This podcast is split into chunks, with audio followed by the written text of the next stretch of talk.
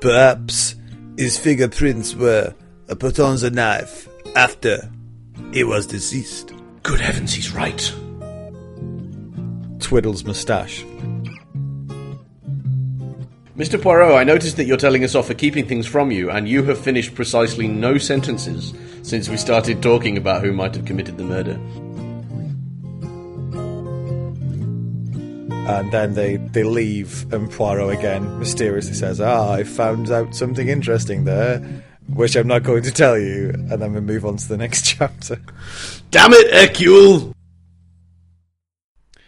Hello, and welcome to part three of Shark Liver Oil's read through of The Murder of Roger Ackroyd by Agatha Christie. I'm Matt. I'm Dave, hello. How you doing, Dave? I'm alright, Matt, how are you? Concerned. Yeah? Con- Feeling weighed concern- down with mystery? Yeah, concerned for Ralph, who we've both accused, and I'm increasingly thinking he might be innocent. But anyway, No, no, I'm, I'm the, the finger of completely meritless suspicion continues to point at Ralph Paton. How was I to know I'd picked the red herring all the way through? so uh, this week we're reading uh, from uh, it's chapter 12 called Round the Table. Uh, as far as chapter, what is it? Is it six, 16? Oh no, hang on, 16. End, end of chapter 16, isn't it? Is it? Hold on. Good start, this, isn't it? Never let it be said that we're coasting on our previous minuscule success. Ah, I see. It says here for me, end of chapter 17. So as far as Charles Parker, Charles Kent. So as far as it, you read the chapter about Parker, and then you stop at Charles Kent. That's chapter 16. What's going on here? No, it's a, well, we've Have I got, got- different versions. Have they Mine given me different chapter numbers? Ser- Anyway, yeah, all right, fine. We read to the end of a thing about Parker. Let's say yeah, we do basically that. the All right, chapter called Charles Kent. Stop there. All right. It's either it's either chapter 18 or 16, depending on the version you've got. Somehow. I tell you what, it's going to turn out that one of us has epically spoiled ourselves here. Like whoever's read the wrong chapter number all the way. Okay, so uh, let's go through it then. So, chapter 12, Round the Table. Um, this is uh, basically during this chapter, Poirot gets the household together and sits them all down and tells them, Look, you're all lying to me, Oh, you're all keeping something from me. Anyone fancy speaking up? He's br- you see, he's been all carrot, hasn't it? And now it's the stick. Now he gets them all together in a room and does the thing that your primary school teacher did, your reception class teacher. He's not angry. No, no, no. He's just disappointed. Yeah, uh, there are a few other things that happen in this chapter before that as well. Um, we get the increasing feeling that Ralph is looking guilty. Uh, there's still no sign of him. Uh, there's, I, I thought at this point, and someone else comes up with it a bit later on. Maybe he's uh, he's hiding closer to home rather than uh, getting that train. Ah. in in the bustling fictional metropolis of Cranchester. You mean? Well, exactly. Yeah, that would that would seem a, an obvious place, but uh, we'll see. Um, also, the- do you remember this um, this, this issue about fingerprints? Uh, Yeah. There was uh, there was prints on the knife, and um, the inspector was at the at the start of this investigation very excited about that and thought that'd be the key. Yeah. Oh, quite reasonably. Yeah. Uh, Poirot seems to think otherwise now. He thinks that might be a, a blind alley because um, nobody in the household has matched the prints to the knife. Uh, the the police tend to think that the prints will probably belong to Ralph. Yeah. But Poirot's not so sure. He came, comes up with an idea that maybe the prints belonged to the deceased Roger Ackroyd. But, So, but not- and Go when on. I read that, I did think, sort of, what he stabbed himself in the neck. that's Is exactly this- what the police say. Yeah, yeah, ex- exactly. And it's it's a little bit galling to have had the same response in my head as the police who appear in this scene in the role of the totally clueless, extremely overconfident, self-important, underinformed wankers. I don't like appearing to be that kind of character, but it's undeniable that me and the slow policeman are on exactly the same page in this. Yeah. Why'd he do that then, Poirot? Eh? eh? Stab himself in the neck, would he? Bollocks. Uh, no, I said. monsieur. Perhaps his fingerprints were put on the knife after he was deceased. That's what he Good said. heavens, he's right. Twiddles moustache. Um, so then, then we move on to this this scene with the uh, in, in the house, uh, saying, "Look, who's lying to me? You're all lying to me. I know you are. What I know you are. Who are you?" It is. It is. Uh, someone says um, about Ralph that maybe like his actions are sort of down to a bit of an act of God, Mm. and and this guy Geoffrey Raymond makes this crack saying something about thick ankles. Thick ankles. Yeah, This Raymond's a weird one, isn't he? He's he's all Yeah. all sorts of chirpy all the time, and then he makes these really weird. Is it a joke? Is it a like? Is he is he just constantly trying to raise the levity of the room? Oh, well, those those thick ankles. Hey, anyone? No. Like, what is this the worst fucking stand-up comedian, most inappropriate kind of jokey member of a conversation you ever saw? What's going on there? yeah, yeah. I don't know, it, it, but it interests me that because it seems such a strange thing to say that I thought it must be relevant somewhere. Yeah. I thought it could either be one of two things. One, if we're going down this Ralph doesn't want to marry his cousin line, Are we? it might be because well that's what that's what that was my theory was. Oh, right. to marry his cousin, Um, so he runs off with the sexy with the sexy parlourmaid. dancing parlourmaid. But uh, if that's the case, maybe maybe his his cousin, besides the fact that she's his cousin, um, has also got thick ankles. I don't know. Um, or is that just like like he's just desperate to come up with something to say about the situation to look like he's engaged for some reason? Why he'd want to be engaged with the investigation, I don't know. But everybody's talking about it. He goes like, "Yeah, she might have thick ankles." just everybody in the room just sort of slowly turns, including Poirot, just to look at him and be like, "What the, what the fuck is wrong with you?" I like the I like the idea that Ralph's just an ankle man and he can't get he can't get on board with, uh, with florid ankles. That's amazing. It's incredible. A complete male chauvinist pig, but only for a three-inch gap between the feet and the calves. And that's what that's what he does is is sort of horrendous sharking on. Oh, big ankles. No, no, no. Yeah. Uh, the alternative theory that I had in retrospect was um, we come on a bit later in this part about whether Ralph was wearing black or brown boots. Maybe that's got something to do with it. This is exactly the sort of like this is what I think of when I think of Hercule Poirot as a character. Is like making the whole plot of the novel hang on something really small, like the colour of somebody's boots, and then not explaining why he's talking about it. Yeah. Bastard. it's infuriating. yeah, it really is. It's like, Mr. Poirot, why do you want to know about the boots? And then he would just, with impeccable good manners, but he would be like, uh, it is a matter of no little importance. Anyway, anybody see the game last night? You know, like it just like changes the changes direction of the conversation completely, and you end up going like, I'm going to find out about that in two chapters. You bastard. Yeah. For a man sitting here furious with the fact that everyone else around him is keeping things wraps, that is absolutely correct. Glorious. he is a little bit sort of like pot kettle situation, isn't it? Deary me. Mr. Poirot, I noticed that you're telling us off for keeping things from you, and you have finished precisely no sentences since we started talking about who might have committed the murder.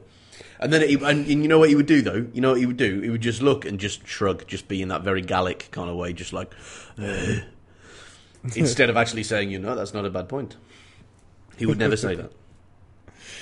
Uh, there are a couple of people who are at least talkative. Uh, Mrs. Ackroyd is very much continuing to pin everything on Ralph, uh, going, "I always knew he was, you know, a badin and all this." Um, Deary me. But do you think that's is that coming from her desire to like? Well, it can't be anymore, can it? Or to get more money. If he's arrested for the murder of the, does he still inherit the stuff that he was going to inherit? Because if so, this could be some fairly fairly dodgy manoeuvring on the part of Mrs. Ackroyd. You know what I mean? Like kind of saying, like trying to make it so that she gets all of the inheritance by setting up her stepson, uh, sorry, her step nephew, um, as as the murderer of her former brother-in-law. Like yeah. he's a wrong in that one. He's a wrong un. Is it? Good heavens! Do you mean to say that now he's been locked up, most based mostly on my testimony, uh, that I'm going to get all of his thousands and thousands of pounds? You amaze me! Wow! Ooh, the dividend Yeah. for honesty, eh? I can't see a situation where he would stand to lose his inheritance, though, He's- uh, because I- I'm not. He, he might go to jail for twenty years, but it's still be for him when it. It'll still be there for him when he comes out. I'd have thought. Yeah, I suppose actually. I wonder what the law is on that. Actually, not that I have any reason to need to know. Shit, that's me being like that woman who went to the doctor earlier on and started talking just just apropos of nothing about undetectable poisons. I wonder what the law is about murdering somebody you're going to inherit. Isn't it? In in the painfully hypothetical circumstance that I had some rich uncle I didn't know about, but that's Yeah. not going to happen. I don't know. I tend to think when like bank robbers and stuff, or people who've done for mass fraud get sent down. Hmm. I kind of vaguely remember that there are loads of cases where it's, it feels a little unfair that when they come out, they still keep the money because they can't find out where it is. Oh yeah, that's true. Actually, like I mean, you can seize, but that's different, isn't it? Like stolen assets can be seized and returned to their owners, but in the case Yeah. of a will, the person who made the will is dead, and so the only word you have from them on it is what they wrote down, even if that turned out to be tragically misguided. You know? Yeah, yeah. So it's likely to keep it, but uh, I'm sure Mrs. If, I'm sure if, if Ralph is banged up in prison for 20 years, that's plenty of time for Mrs. Ackroyd to work out to wheedle a bit of money away from him. Yeah, yeah. I would Um, imagine. so if that, the, the other person speaking a lot here is Flora, um, who is very suddenly deci- decides to sort of come out and say, "I'm going to announce my marriage to Ralph as a show of support." is, um, which is, is that a bit weird?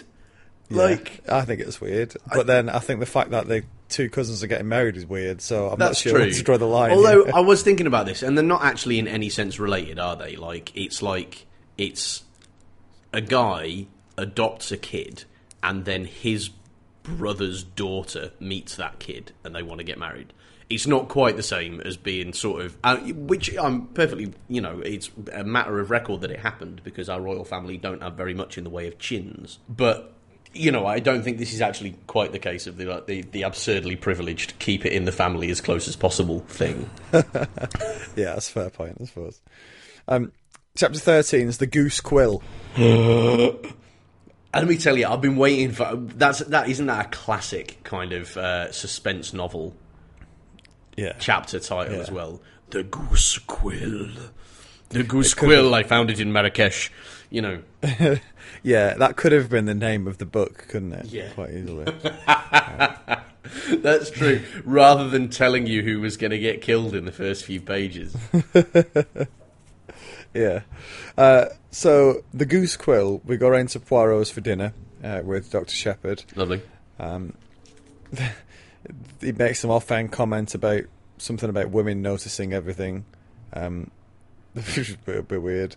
And uh, then Poirot goes through his theory um, that the stranger we met, who people thought might have been Ralph asking for his own address, um, was in fact a Canadian or American stranger who's addicted to drugs. Yeah, so you would have thought, wouldn't you, that in the chapter earlier on where we were saying, I bet he's got an accent like this, isn't he? He's one of them lower order types. You would have thought that one of us would have noticed if he'd have said, and the, the, the stranger, weirdly enough, had an American accent. Like, Yeah, yeah. did he not think to mention it? Is it American? Eh, are we in some weird bubble where the American tourist kind of boom had already occurred in this particular very very small English town without? Yeah, like I, what? Like what? Yeah. weird What, why would why would the POV character not Note. think, oh, he's got an American accent? Yeah, it's not like they I were- never hear American accents. Exactly. Yeah. They're not ten a penny, are they? Mm. Back then. yeah.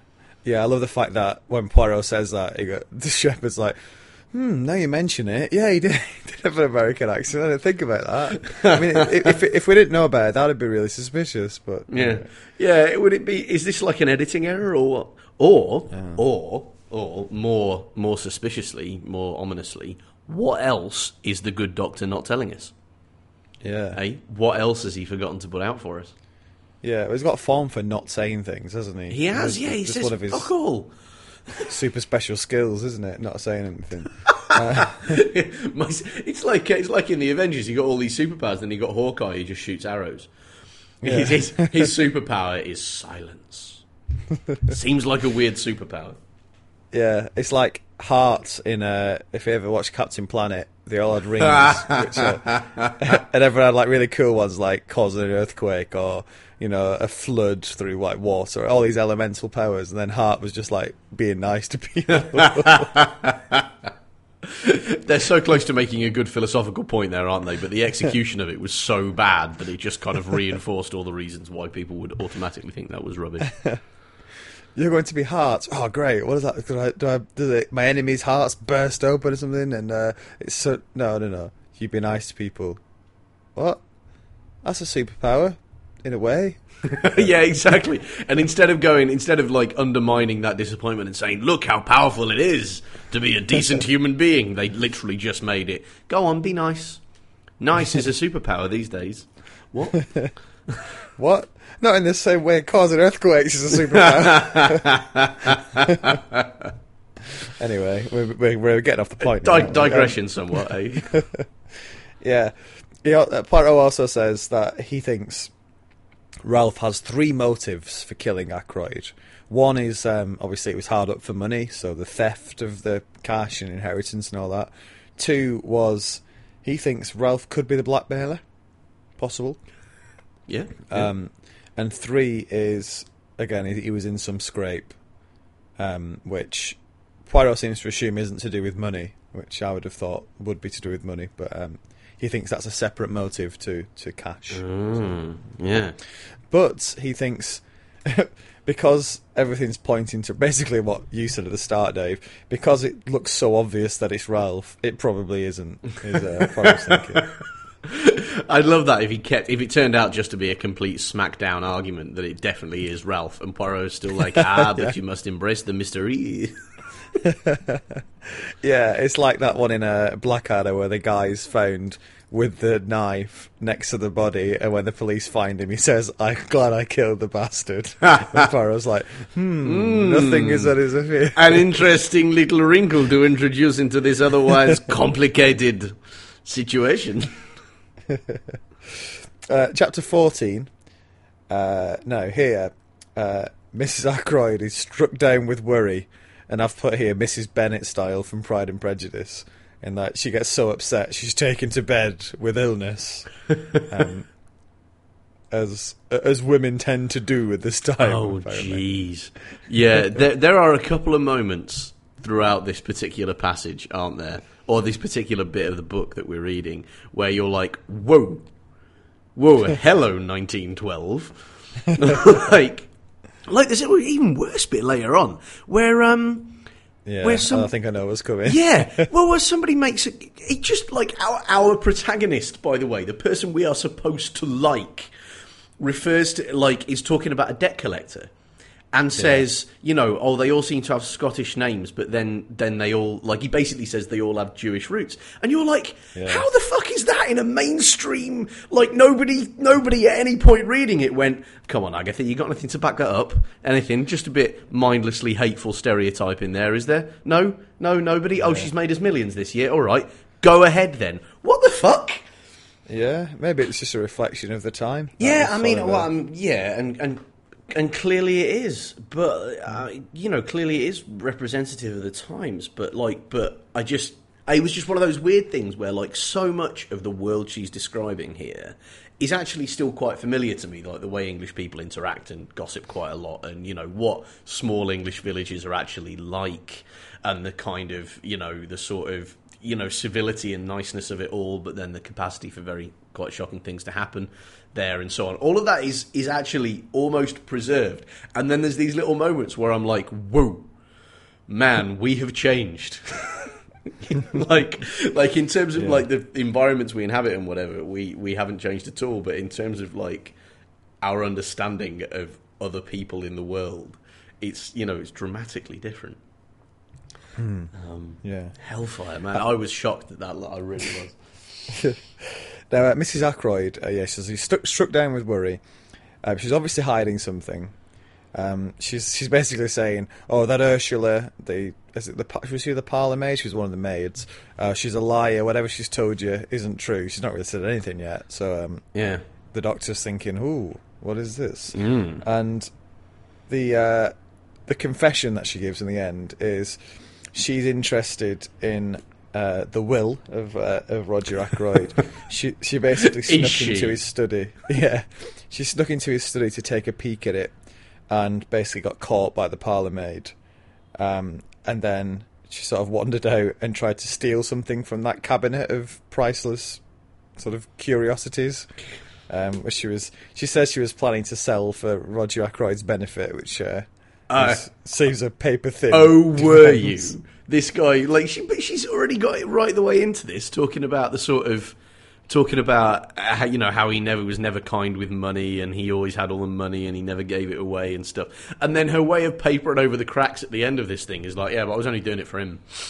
Yeah, Yeah, and you can't prove otherwise you must understand. It was all for him somehow. for reasons. yeah.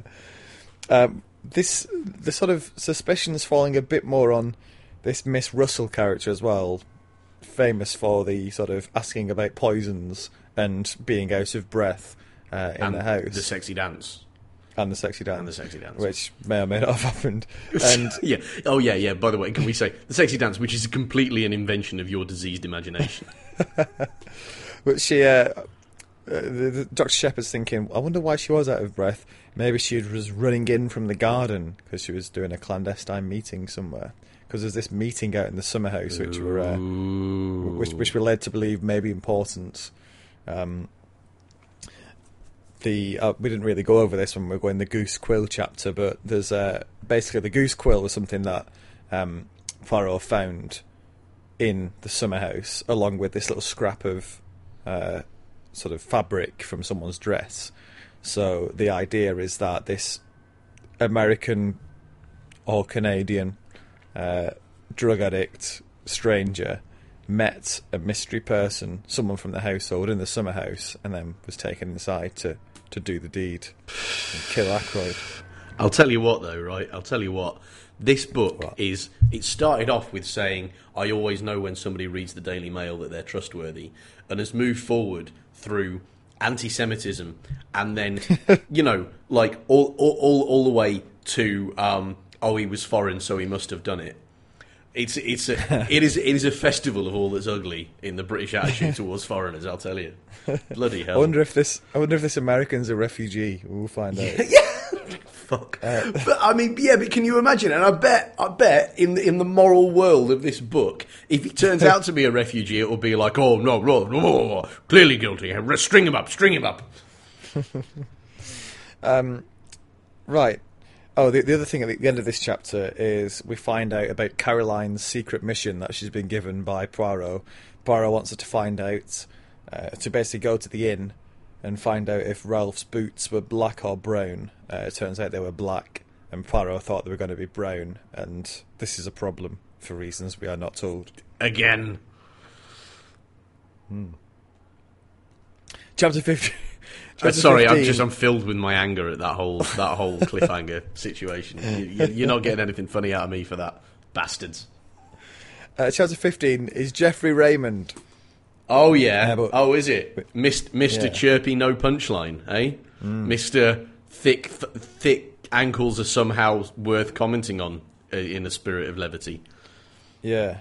Now, we, we don't meet Jeff just yet, but um, Jeff Ray. go Jeff Ray. But uh, we go round to Poirot's with Doctor Sheppard, who's been sent over to give him some jam from Caroline. Um, basically, an excuse just to go around and have a chat. Uh, yeah, weird. Yeah, can, can you not just go around and say hello? No, no, you must carry a, a, a jar of jam as a as a, a placeholder. Yeah. Uh, while he's there, Stephen Raymond comes round for a visit and to drop a little confession on people. It's interesting that sort of Poirot's little tantrum at the at the table when he had everybody around saying, "You're all lying to me. Someone tell me the truth," has had a bit of a, an effect because we've had Mrs. Ackroyd sort of say, "This is what I was hiding," and now Geoffrey Raymond takes his term. He's, he says, "Oh, I, I feel you know I've had something that's sort of prickling at my conscience. Uh, I did owe someone five hundred quid. Oh no, I, I was in debt basically, and the five hundred quid I've inherited after Ackroyd's death has uh, has helped me out there. So I, I did stand to gain from it, but I've got an alibi in that I was laying down some beats with Major Blunt in the studio or the drawing room um, when the murder occurred. Laying down some beats. So, yeah. so it looks like Raymond, is, Geoffrey Raymond, is uh, He's, he's innocent It- because he was recording with James Blunt at the time. alibi. Yeah, because of Major Blunt. Yeah. Um, the, the Poirot and uh, Sheppard just talk a bit about Blunt, and you know what he loves even more than music? What is it? The ladies. I thought you were Um, going to say the weed then. that too. But um, the question is, he's obviously very fond of Flora. Could he have killed for love? but again, he's- got an alibi Oh. because with Raymond, so no, he couldn't. Um, it, these alibi, these network of alibis seem to assume that nobody could have worked together. Yeah, which is a bit questionable, isn't it? Like, I mean, Hmm. Yeah, so is. so Poirot, part of it, part of it, Poirot's got his, his primary school teacher game. He's got it down. He's got it set. Hmm. He's not mad. He's just disappointed. But then he, he's failed to notice that they can conspire. See, Yeah. primary school children, sly little Yeah. buggers. Yeah, and they they also sus- sort of bring, come back round to suspecting poor old Parker, the little pervert. Um, Parker the perv. They, they, if you remember, he's a guy who was sneakily spying on Ackroyd close before his death, yeah. um, for reasons we don't know yet, which we're going to find out slightly in a about two chapters. Mm. And they think maybe he was the guy who destroyed. Maybe he's the blackmailer, and he destroyed the letter which revealed him to be the blackmailer, which Ackroyd had at the ah. time. So they're going to have a little test to find out if Parker really is sort of a blackmailer. Sorry, I just lost my train of thought trying to find trying to find a dramatic way of saying a blackmailer. Trying to find out if he is indeed threatening to expose some unknown and possibly damaging information in response. How long can one go on in a kind of declamatory tone of voice for a climax? Eh, you see, Yeah. the way it works in this situation is that one would present somebody with a demand for money in case of.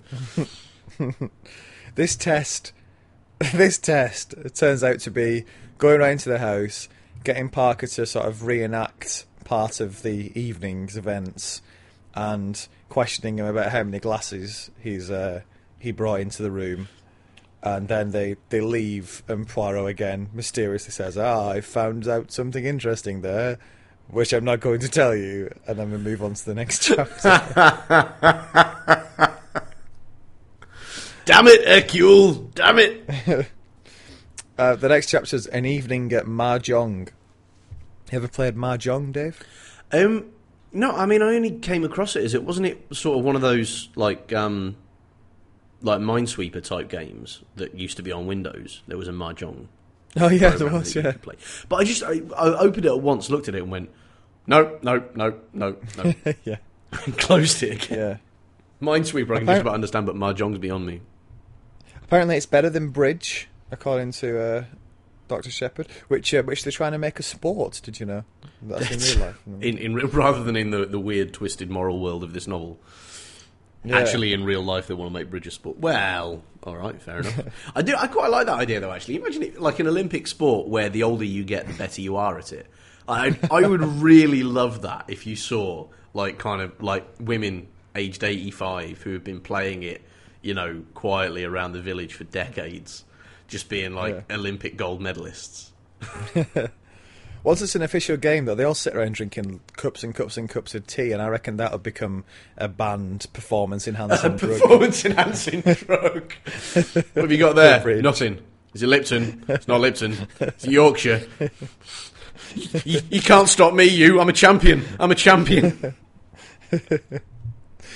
Uh, but yeah, so mahjong apparently is even more intense and better than bridge. Um, Where was that during the Beijing Olympics? Eh? well, exactly. It, I mean, it sounds. I mean, you, you, apparently, according to what happens in this, obviously there's uh, the games going on as they're talking. Uh, one of the things that happens is I think the colonel says something like, "I'll pung that green dragon." So it sounds like a interesting game. It it does, and and I, I regretted that I didn't have more time to go through and read the chapter uh, introducing obscure sexual innuendo for every new mahjong term that was introduced because I think that could have been quite funny. But um, Yeah.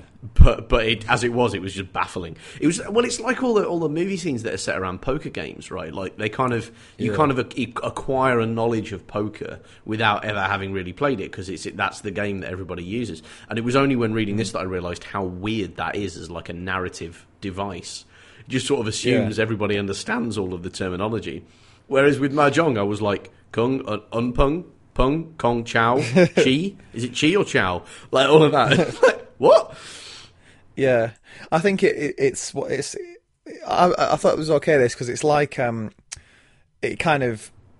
Ex- I think it, I I think it's written for you know expecting you probably not to know how to play it, but the, but it doesn't matter. It's like uh, uh, if you watch if you ever seen ER the uh, Oh, uh, yeah. drama series on the US, and that is there's loads of stuff like get me 20 cc's of butter start, and you've no idea what on earth they're talking about, but it doesn't really matter. All the impression they're trying to give is something medical's going on. Yeah, yeah, if you, something get- serious If you get that, happening. it's Yeah. fine. Yeah, Yeah, no, exactly. Actually, I think that is a good example as well because it and it, it works rhythmically as well, doesn't it? It sort of breaks up the Yeah. gossip. It's something interesting to do instead of having them just all sitting in a room, kind of going, Yeah. "I've heard this," well, I've heard, you know. Um, Yeah, so I, thought it was a nice, ni- yeah, it was a nice change actually. Yeah, I Um, agree with that. Yeah. because it does it is it does get a little bogged down sometimes this book in just as you say people just sitting around talk, discussing who's killed Roger Ackroyd. Mm. Um, it's good to have something else happening, even if it is pretty, you know, impenetrable. Um, so the people here playing, there's Caroline and there's Doctor Sheppard, and then they've, they're having over this. I assume this couple, um, this colonel, who keeps banging on about the Shanghai Club, which apparently he's never been to. the old school British Empire fraud.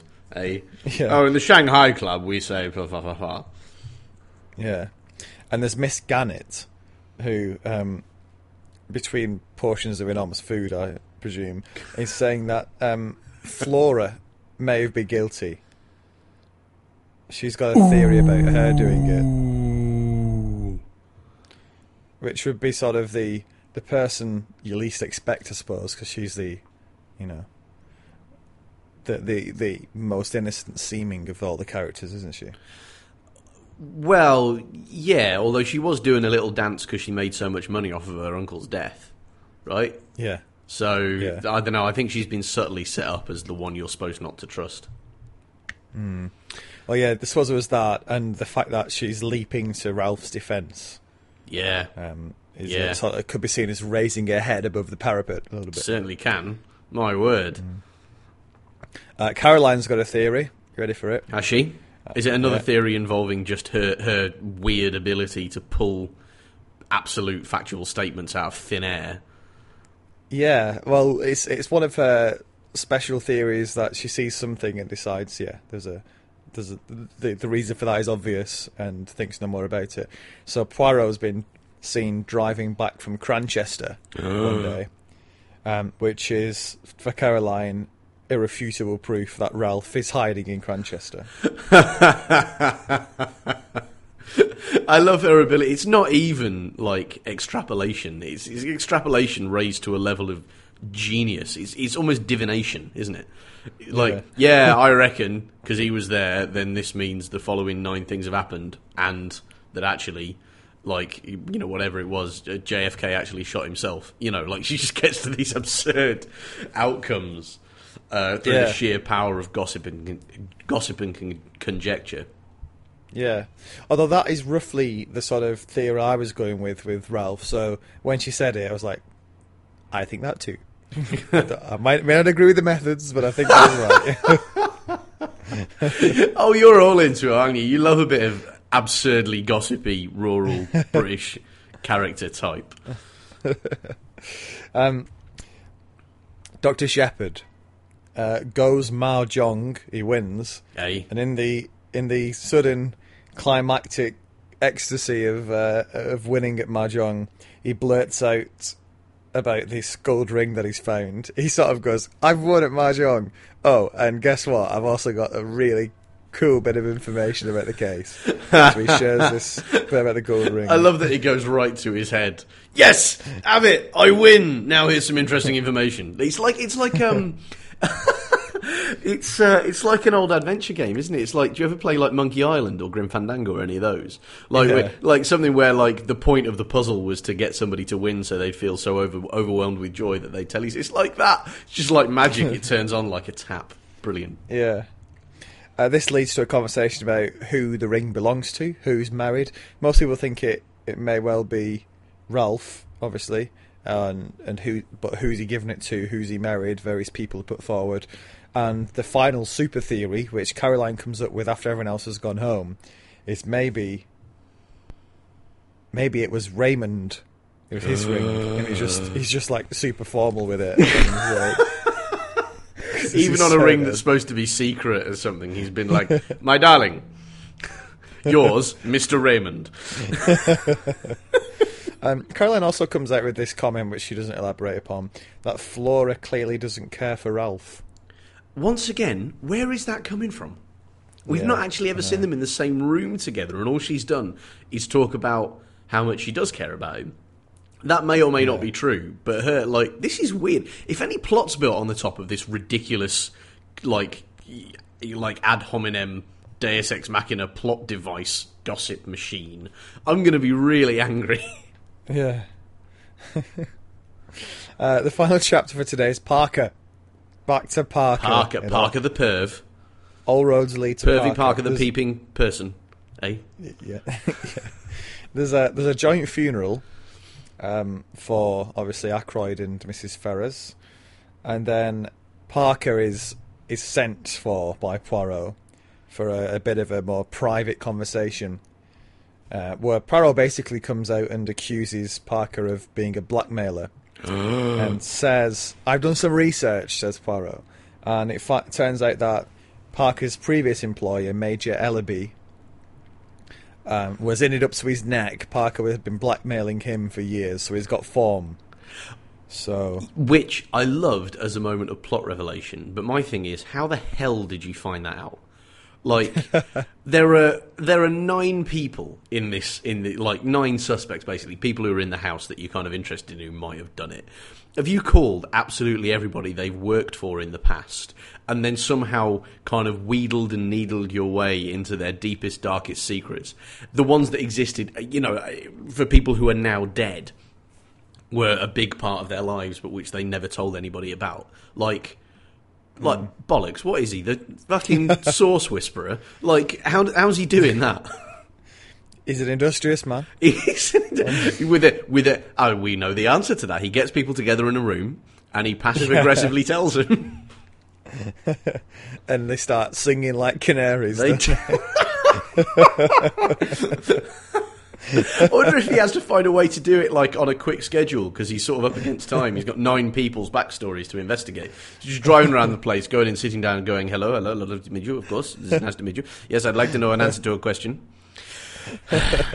I think you're keeping something from me. I'm not angry right now. I'm just disappointed.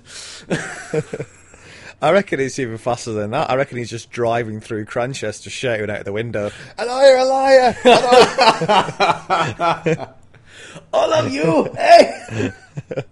and then he just sort of sits there in the square and sees who comes forward.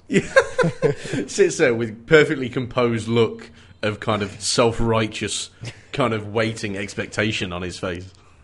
Yeah. Um, Parker says, "Yeah, you got me. I, I, I am a blackmailer, but um, I didn't blackmail Ackroyd." He says the reason he was sneakily listening in at the door was because he, he heard blackmail mentioned and thought, "Oh, I'll, I'll have a piece of this," and and started listening in to try and find out more, and maybe he could do a bit of the blackmailing too. Brilliant. Um, yeah, Brilliant. So good, good bloke, this guy. Also, you know, maybe if someone's doing a sexy dance, he could have a sneaky look as well while he's there. It's, He doesn't yeah, mention that, Sneaky something else you were suggesting before. Bloody hell. well, well. Um, they they go to the lawyer, Mister Hammond, to uh, j- just to check this out, and basically Hammond tells uh, Poirot and and Doctor Sheppard that yeah, um, Mrs. Ferrers was paying out quite a lot of money to a mystery person, which sort of corroborates the blackmail line. Actually, it was around twenty thousand pounds in total and this is this is seen as proof by Poirot that it's obviously not the butler because he'd have left by now or done something with it, um, and he doesn't think he's clever enough to have used sort of a a different account than the one that he showed Poirot. So he's discounted as a blackmailer. Yeah. Well, okay, fair enough. I mean, yeah, the, the logic of that is fairly impeccable. But there- there is some this miracle of his ability to just sit in front of somebody and go, Come now, monsieur. And then they go, Oh, okay, you're right. Here are my secrets. Yeah, he's uh, he does have a talent for that. We'll give him that. Certainly does. Um, we, we go back to to Sheppard's, uh, where they sit with Caroline and have lamb chops. Or it turns out they can't because they haven't made enough. And Poirot goes over his new theory now, or his extended theory, Mm. that um, the murderer is also the blackmailer. And basically, what, what he thinks has happened is that there was this blackmailer who's been uh, sending letters to, uh, obviously, to Mrs. Ferrers and getting more and more money, but he he goes a bit too far, and she decides that she can't take it anymore and kills herself. And then Ackroyd gets this letter and finds out who it is.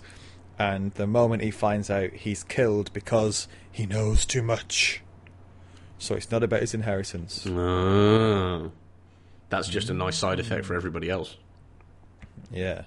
So who do you think this blackmailer will come? That, that's the end of our part for today. Oh, th- it ends with they get a call from the police saying we've captured a guy who I think you might be interested in. it's the dark stranger, American drug addict stranger. We think. Dun dun dun dun dun dun dun. Yeah. Yeah, so, go. so that that that will be advancing the plot further next week. Yeah. When we, when we read the rest of the book. But just going back to that blackmailer question, who do you think the blackmailer is? Oh, By tits. extension, the murderer. I don't know. Could be anybody though, couldn't it? Like, could be somebody we've never. If we were about to have introduced to us, this character who's previously only appeared as a lower class stereotype and a raised collar. Like, Yeah. all bets are off, aren't they? If it turns out to be this bloke. Um, But here's the thing with that, with the uh, the, the fact this bloke exists, um, if he's connected to the murder, is a Mm. problem for this blackmail theory, because, like, the reason that we're being led to believe here, the reason Ackroyd's killed is that he's found out this letter, he's read this letter, but they only find out he's read the letter like during the evening, like so how is this? This is this guy just on his way over, just on the off chance that they're going to find out that Ackroyd's read the letter and then decide they need someone to kill him. Do you know what I mean? Yeah, yeah, that is a bit weird, actually, isn't it? It's like, listen, I'm going to need you. We're going to need to put a very, very complicated plan in place just in case. Doesn't make any sense, does it? Yeah, I think the only way that theory works is if this weird stranger has just been turning up just to do a bit of drugs in the summer house and leave. But then there are I've got this great place. I love it. It's fantastic. yeah. But then there are footprints of what appear to be his or Ralph's. So oh, I don't know. It's all it's all tangled up at the moment, isn't it? Curiouser and curiouser. Curiouser and yet more curious. Hmm. I still think there's room for a sexy dance in here, though. Yeah, well, So that's we'll just see. because you would love that, wouldn't you? It'd be the twist to end all twists. The twist to end all twists, indeed. Um, if you're reading along with us, we are going to be doing the rest of the book next week. Uh, so we will find out, I assume, who the murderer is. We're also next week doing your feedback, your uh, reviews of the book, uh, along with some ones from around the world. And uh, we'll also be delving once again into our uh, junk mail feedback section, which you never know what's going to come up there. I have to I'll, I'll level with to you. Matt. I'm, I'm fairly. I might have a good idea what will come up there, but we shall see. Yeah, yeah. Uh, if you want to get your own feedback or review into us, uh, the email address is sharkliveroilpodcast at gmail.com. That's sharkliveroilpodcast at gmail.com. Or you can get us on Twitter at sharkliveroil. And uh, you know what? If you've got time, leave us a, a review on iTunes if you can. Or uh, just just mention it to someone. Just uh, don't be like Poirot withholding information. Just say don't don't don't don't say to a friend, "Hey, I'm listening to this great podcast, but I'm not going to tell you what it is." Tell them and invite them to join Absolutely. the community that is Shark Liver Oil, which we're building up quite nicely at the moment. It's ticking along quite Yeah. quite nicely. Hello, everybody. So get involved. Yeah. Um, thank you very much for listening, Lovely stuff. and we'll be back next week. We will with Sorry. a revelation, or if not a revelation, a really seriously pissed off Dave. Yeah, That's and that- both of those are equally exciting. I, I knew there was a reason he's carried on doing this podcast. I'll tell you. Until then. See you later.